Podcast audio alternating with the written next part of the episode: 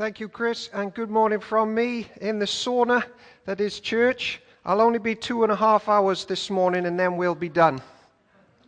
Now, um, uh, let's jump right in to one of the most important passages in the Bible because the Bible repeats these two chapters over and over and over again throughout the Bible after this as the central message of what we believe.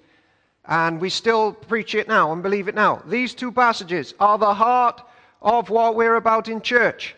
I've been trawling through lots of churches online recently uh, where they say, What, what are we about? What do we believe? And they say, Oh, we help give soup out, and we, if there's a bumpy road, we put tar in it, and we help. We just help people. And I'm like, Are you going to say more? We need more. What's the central message of church? And sadly, so many of them stop there. And I love community works, and they're really important. We, we've got loads planned for that. But you don't stop there. That's not the central message of what we believe in church. You see, everybody here has a problem. And the problem is we have sin, and we're going to die because of sin. And so, what we need, and it affects you if you drive a Morris Minor or a Ferrari. If you're unemployed or if you're the Pope, you have a problem of sin. And the problem is, people who know that around here need to know there's a place where they can have that problem solved. More than needing soup or uh, smoothing out bumpy roads. They need to know where to go if I've got guilt and shame. And the Lord God wants them to be saved and forgiven and in his family and at peace. And therefore, we need a central message, and it's right here in two big themes. And we're jumping right in. The first one is, you guessed it, we have a God who cares about the firstborn. That's our central message. What does that mean? We worship a God who cares about the firstborn. Um, right. Exodus 11:45 Moses said, "This is what the Lord says: About midnight I'll go through Egypt. Every firstborn son in Egypt will die. From the firstborn son of Pharaoh sits on the throne to the firstborn of the female sle- uh, slave, all of the firstborn and cattle as well." The theme of the firstborn, our central message, and one that lots of churches seem to be frightened to talk about at the moment. Put your hand up if you are the firstborn in your family. Yeah. There's no age mentioned here. They fall under judgment um, in this regime. Any age, firstborn. Now, I actually think this is an act of mercy that it's just the representatives who have to pay the punishment for their sin. Um, remember, this group have been murdering, pillaging, committing religious oppression, worshipping self, hoarding resources, committing immorality, corruption, infanticide, genocide. If the UN was around there, they would have sent someone in after four years. But God, in His patience, waited 400 years to bring judgment on this group. So the firstborn pay the penalty for sin. Why? And understanding is our central message to Christianity. Uh, what is the firstborn in the Bible as we fly through at rapid pace? Well, it means two things. Number one, it means you're born first. Sort of. But that's not really what it means. The way the Bible uses the firstborn is in another way, a much bigger way, an important way. And it means this the person in the family who represents the family has the inheritance, takes responsibility, and passes it around to secure the future of the loved ones, carries the, sh- the weight, uh, you lot probably have watched Spider Man or read it growing up. What does Spider Man say? With great power comes great responsibility. Brilliant. Um, that's like the firstborn vibes. I've got great power, man. I've got to represent people and look after them. So it basically means a person of status or responsibility. That's how the Bible uses the term the most, the firstborn. Um, they inherit. Now then, uh, if you're the firstborn. If I were to steal a penny sweet, children, is that wrong? Stealing a penny sweet from the shop? Yes, good. Glad we've got nods. Um, but the consequences, though it's wrong and we shouldn't do, would be small. What if the Queen drove to a shop and stole a penny sweet? What about the consequences then? Would it be all over the news? Why? Because she represents us. She's almost like our firstborn representative. If Boris Johnson signs us up to a war, we all go in the war, don't we, together? Because the representative, the firstborn, to use it in the way the Bible does, has brought us into a war. That he's like an image of the rest of us, an icon for the whole country who represents us. And here, the plague doesn't bring total destruction on the evil uh, regime. It's the firstborns who bear the punishment on behalf of the rest of the nation. Okay? Substitutes for the rest of the nation. Now, let me tell you how the Bible speaks of Jesus. All the way through the Bible, Jesus, the Savior of the world. Way before this event, Jesus in the Bible is described as the firstborn of God. The firstborn. Um, but not in terms of being born first, because the Bible also says Jesus has always existed because he's God. So he's used and described as the inheritor and representer and carer of all things. So before even he was born of Mary in the New Testament, he was eternally born of the Father, eternally in charge of everything. And the Bible says Jesus is the, in Colossians 1, firstborn over creation. So if you go out and enjoy Roath Park Lake today, Jesus in charge of that. It's his. Uh, in Romans 8, it says he's the firstborn of church believers. So if you're a believer, Jesus is like the amazing version of you, and he's brought you in to be like him and get to know the Father. In Hebrews 1, he's the firstborn over the angels who worship him. They're just adoring him, as uh, we did in song. And in Revelation, he's the firstborn over those who have died and are now in heaven. So the two church members we lost uh, uh, this week, uh, safe in the arms of Jesus, he's their inheritance, he's looking after all those who die trusting in him, the firstborn. The tragedy here is the Egyptians have rejected God's firstborn, their Messiah. Um, and he is not representing them, and they don't want his inheritance, and they hate church and Jesus, and so they've chosen death, and now death comes. And they have to represent the whole evil nation. Other than the ones that do trust in church, and we're going to learn about that in the future, there are some that turn at this point. The lesson here for us is this this is the heart of our faith. Jesus is our firstborn Savior the eternal Prince and Savior, who, now ready for this, is a central message. If you've got sin or guilt or shame this morning, who shouldered the responsibility of our sin and shame and guilt, and who dies in our place as the substitute for the nation of church and is risen again as our firstborn champion and shares his inheritance with us. And that's the message.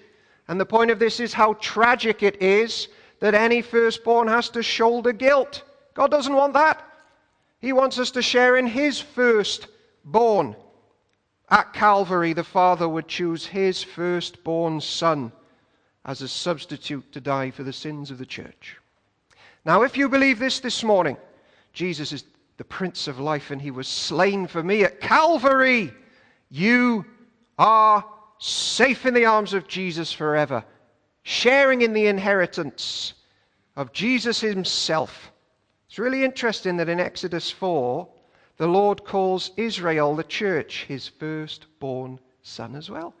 You are as precious to me as Jesus, says the Father. And that's the central message of the church. Sinners welcomed in. And so we share in, well, if Jesus is the firstborn of all creation, we're going to share in that. And he's going to share the world with us in the second coming. And he's the firstborn over church believers in Romans 8, which means he's our chief of staff. Now, let me tell you why that's important. My son, he tells me, Dad, some of the worried people in my class, they've got worry bears. I said, That's interesting. What's a worry bear? Well, they, if they're worried at night, they tell their worry bear their problems, and the worry bear gobbles them up, and they go to sleep at peace. It's a worry bear. I said, That's quite cute. I quite like that. But, I said to my sons, we can go one better. We could go one better than a worry bear. I tell Jesus. I tell Jesus, and he deals with my worries because he's the firstborn over everything. He has more power than even the worry bear. And for those who have lost loved ones, he shares his life after death. He's the firstborn over those who have died and are now in heaven. What a Savior. And it only makes sense if, in this passage in chapter 11, as Chris read, how moving this is. This is Jesus. Listen, when the angel of the Lord said it was the firstborn who must bear the anger of God's judgment against sin, he wasn't speaking dispassionately, this angel, or at a distance. In saying this, he's prophesying his own death sentence. This is Jesus centered theology, the firstborn in our place. And then the second part, to wrap all this up, the central message of the Christian gospel is the God of the Passover, the Passover lamb. If you're not a Christian, you're asking, what is God like? Well, listen to this Exodus 12. Uh, 12 to 13. On the same night, I will pass through Egypt and strike down every firstborn of the animal and the peoples. I will bring judgment on those evil gods of Egypt. I am the Lord. The blood will be a sign for you on the houses where you are. And when I see the blood, I will pass over you. No destructive plague will touch you when I judge Egypt. So, this is the festival of Passover because the Lord would pass over the houses marked with the blood of a dead lamb, freshly killed, because only death can avert this coming death. It's that powerful. That's how serious sin is. The destroying angel is going to be turned aside because there's blood of a lamb sprinkled over the doorposts of people who want to be safe. And now we're touching on the church's ancient creed, which we still carry today. And it's sad that so many churches pull away from lifting this message up. Here is the central message of church the Passover meal. After this, and in what Chris read in chapter 12 is to be repeated every single year in the life of the church ever since this moment. Right up until the Last Supper, which we call communion, where the meal of the cross would be lit up. And here we have a testimony of the cross of the Lord Jesus Christ. Do you love communion? I do. It's our central message, it's the saving message. Do you remember in Luke chapter 22 at the Last Supper, the Passover supper, at the time of the Passover, where they were remembering this? The bread and the wine were there. What about the lamb? Well, it was Jesus himself, the Passover lamb, arrested that very evening and crucified at the feast of Passover. The lamb's blood has been the very front of church thinking from them until now and forevermore. All our sins, our grief, our guilt, under the blood of Jesus, my representative, penalty paid. Whatever I've done. So let's go there as we close. The Passover lamb had to be a male. Now you know why. It had to be without defect. Now you know why. Because it has to be a perfect person who's going to take up the sins of the world and beat it. It's not some cheap old thing, this lamb. It's without spot. And chapter 12, verses 2 to 3 asks you to bring him into your house for four days so you get to know him and it becomes intimate. Because the Christian message is an intimate thing, isn't it? We don't take it or leave it. And on the 14th day of that month, it lays down its life and you paint it with hyssop on the door, and we'll get into hyssop one day. And then what happens? You eat the lamb, and by his death, you get stronger and energized because you're about to be free from slavery and you're heading for the promised land, which is heaven. And this lamb has given you strength, and judgment has passed over you because of this lamb. And you wake up the next morning and you think, there's lots of people judged, but I'm not. But I've got sin. How is this be? Ah, that lamb died for me. Jesus died for me. And that's why when John the Baptist finally introduces Jesus in the New Testament, he wants to remind us of the central message of the church. And what does he shout when Jesus walks up? He could say, Behold, the Son of God, but he doesn't. He could say, Behold, the Word of God, but he doesn't. He could say, Behold, the Christ of God, but he doesn't. No, he wants to remind us the foundational identity of Jesus is this Behold, the Lamb of God who takes away the sins of the world. What's God like? He sends his Son to be a bleeding victim because he loves sinners so much, he wants them forgiven and free. So come, ye sinners, poor and needy, weak and wounded, sick and sore. Jesus ready stands to save you, full of pity, love, and power. Let's pray as we close. Our Father in heaven, we come to Jesus wherever we are on the walk of life. We bow the knee, we repent of sin, and we ask Jesus to forgive us and to save us and to grant us new life, everlasting life, which goes on into eternity. Share his inheritance with us, Father, his salvation. Grant us your peace right now. In the name of Jesus, we ask it. Amen.